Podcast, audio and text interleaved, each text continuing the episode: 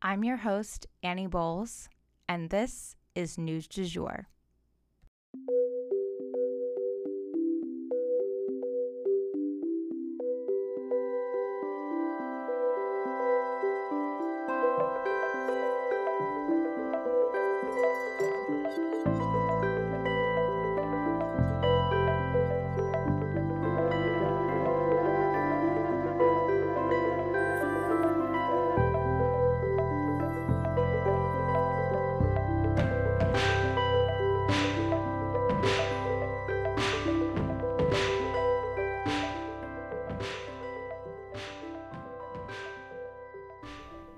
Welcome back to News du Jour.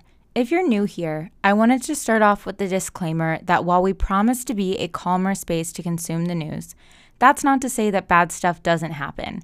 And when it does, we're going to be here to tell you about it and acknowledge its seriousness. However, we believe there's a lot more than doom and gloom going on in the world, and we will report on a range of different topics from entertainment to business to politics to art and fashion and much more. Whatever the top stories of the day are, that is what we're excited to tell you about. We're glad you're here.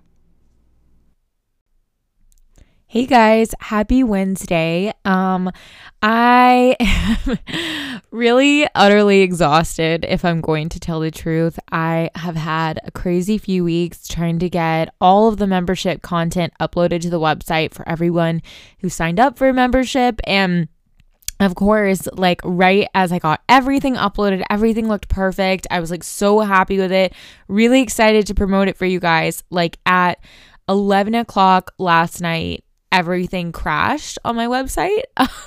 and I do everything on my website myself. You know, I use plugins, of course, that are designed by other, um, you know, site designers, but I build it all myself and install everything myself. And you know, getting help from different plugin designers is really difficult. And I had everything the way I wanted, and then something just random happened. And I'm still not really sure what went wrong on the website, but I'm very sleep deprived due to that situation. Um, but it's mostly ironed out. Like, I just really still don't have access to one item, which is the recipe book for our members and I'm going to get everything up and running for you guys as soon as humanly possible because this situation hanging over my head is bothering me so much. Um cuz this is the first time I've had paid subscribers for anything and I just want to make sure that you guys are getting something of value that makes it worth it for you guys. So I'm working as hard as I can to get that to you guys. But that said, I'm very tired now. Um, but I want to thank you guys also, everyone who's stuck with me while I've been extra busy um, running around and not promoting the podcast as much. Like, all of you who have been listening just means so much to me and I really appreciate you listening in and with further without further ado um, let's jump into the news So, the first thing I want to talk about today is at home COVID tests. So, the FDA just announced the approval of an at home COVID test. You will swab your own nose and have results within 20 minutes. This, in addition to a vaccine, will just be revolutionary for this era of COVID. Being aware of whether you're infected or not will obviously help immensely in how you behave, right? The coming or this coming right at the same time as the vaccines coming out is really going to help us get a handle on things. It will be available starting in January and will cost about $30 and sends results to an app to help keep data on positive cases because obviously that's really important for um, our federal government to understand what's going on within the country where outbreaks are happening and things like that. So it does report all of those cases. Um, but you know, this will be a game changer for things like going to to concerts or, you know, a wedding or something of that nature, like if you can show on your app that you tested negative, like that's just going to put everyone's mind at rest that no one here is infected. And, you know, that's just incredible. And hopefully it's something they could even do at weddings. Um, you know, you get there, you swab, you wait your 20 minutes or something. Um, I don't know, but it's something that's definitely going to help the situation and let us know where the COVID is at. So, um, it's going to be immensely helpful. Accuracy will not be quite as good as a test from the doctor's office, though, and that's just something that I wanted to make you guys aware of. As you already know, because I've said it on here before, but the rapid test is not as accurate as the test that goes to the lab, and this one will not even be as accurate as the rapid test, but it's only by a few percentage points, so it's still better than just like winging it and not knowing a, by a lot. Um, so, yeah, just wanted to make you guys aware of that. And I'm very excited for this to come out in January. For our next story, I wanted to tell you guys about Mitch McConnell acknowledging the truth that we have a new president elect. So, Mitch McConnell, the Senate Majority Leader, has finally acknowledged President elect Joe Biden's win and congratulated him. I don't want to paraphrase what he said, so here's what he said on the subject. Six weeks ago, the Americans, Americans voted in this year's general election. The legal and constitutional processes have continued to play out since then. Yesterday, electors met in all 50 states. So, as of this morning, our country has officially a president elect and a vice president elect. Many millions of us had hoped the presidential election would yield a different result. But our system of government has processes to determine who will be sworn in on January the 20th. The Electoral College has spoken. So today I want to congratulate President elect Joe Biden the president elect is no stranger to the Senate. He's devoted himself to public service for many years. I also want to congratulate the vice president elect, our colleague from California, Senator Harris.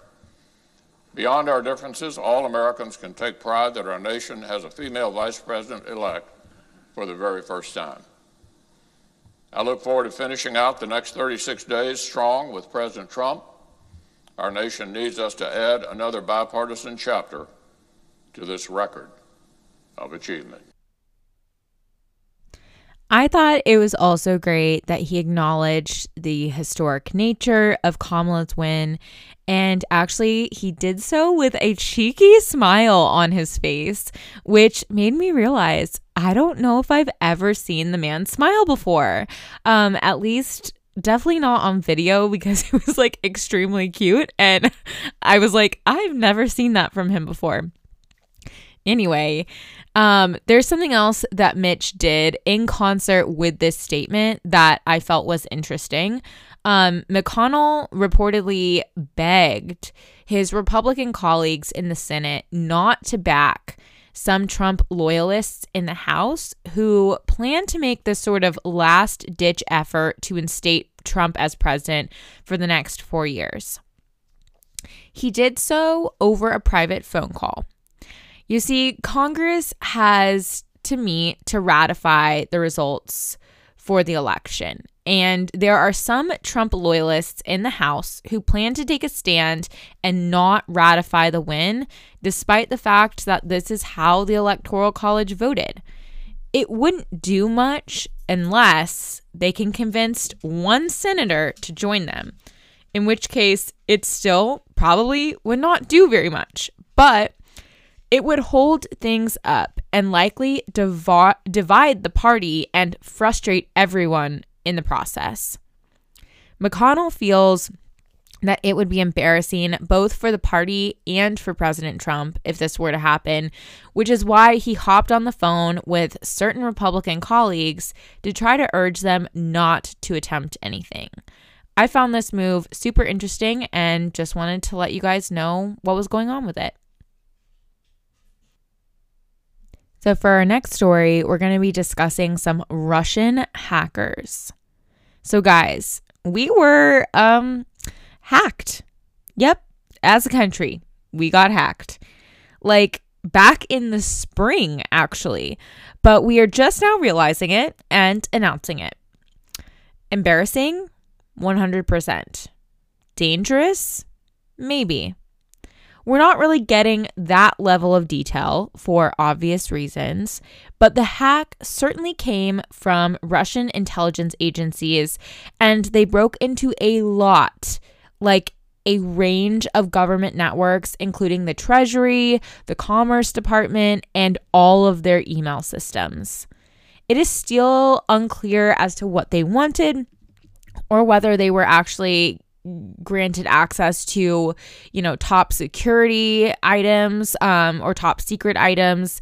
Um, and there's tons of security groups um, you know outside of the government as well that are looking to help with this case and secure our government systems. But if anything further is announced i will definitely let you know about it here on the news du jour And for our last story for the day, the Cleveland Indians and Trump. So, the Cleveland Indians have made the decision to change their team name after many years of criticism from fans and foes alike. Obviously, the name promotes a race of people as a literal mascot rather than rich and varied individual cultures that they are. A lot of people are applauding the change, but not everyone is. President Trump specifically spoke out about the change on his Twitter account, saying, quote, "Oh no, what's going on? This is not good news even for quote Indians. Cancel culture at work." End quote. And in this tweet, he was retweeting um, a story, the story on the subject from Top US World News.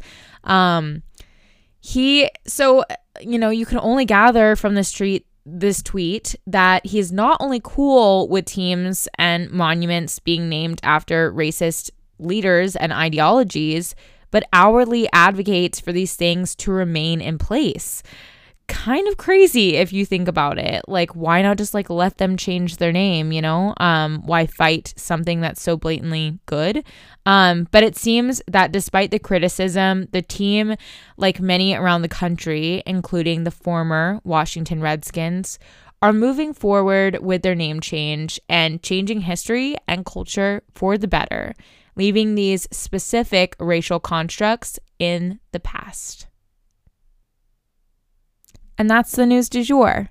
Today, I wanted to leave you guys with the quote The quickest way to double your money is to fold it up and put it back in your pocket. If you enjoyed this episode, please subscribe on whatever podcast platform you use to listen.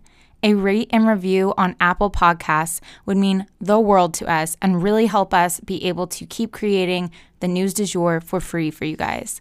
You can also follow us on social media under sugarfreemedia.co on Instagram, sugarfree underscore media on Twitter, and just sugarfree media, all one word, on TikTok.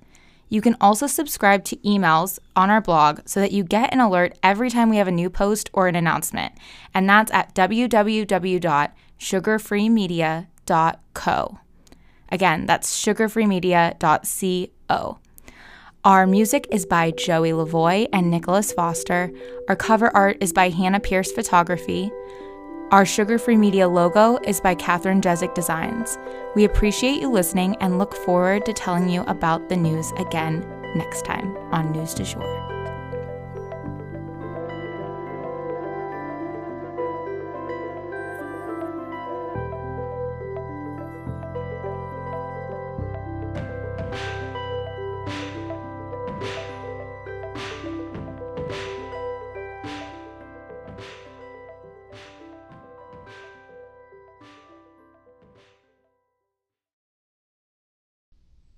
broadcasting from.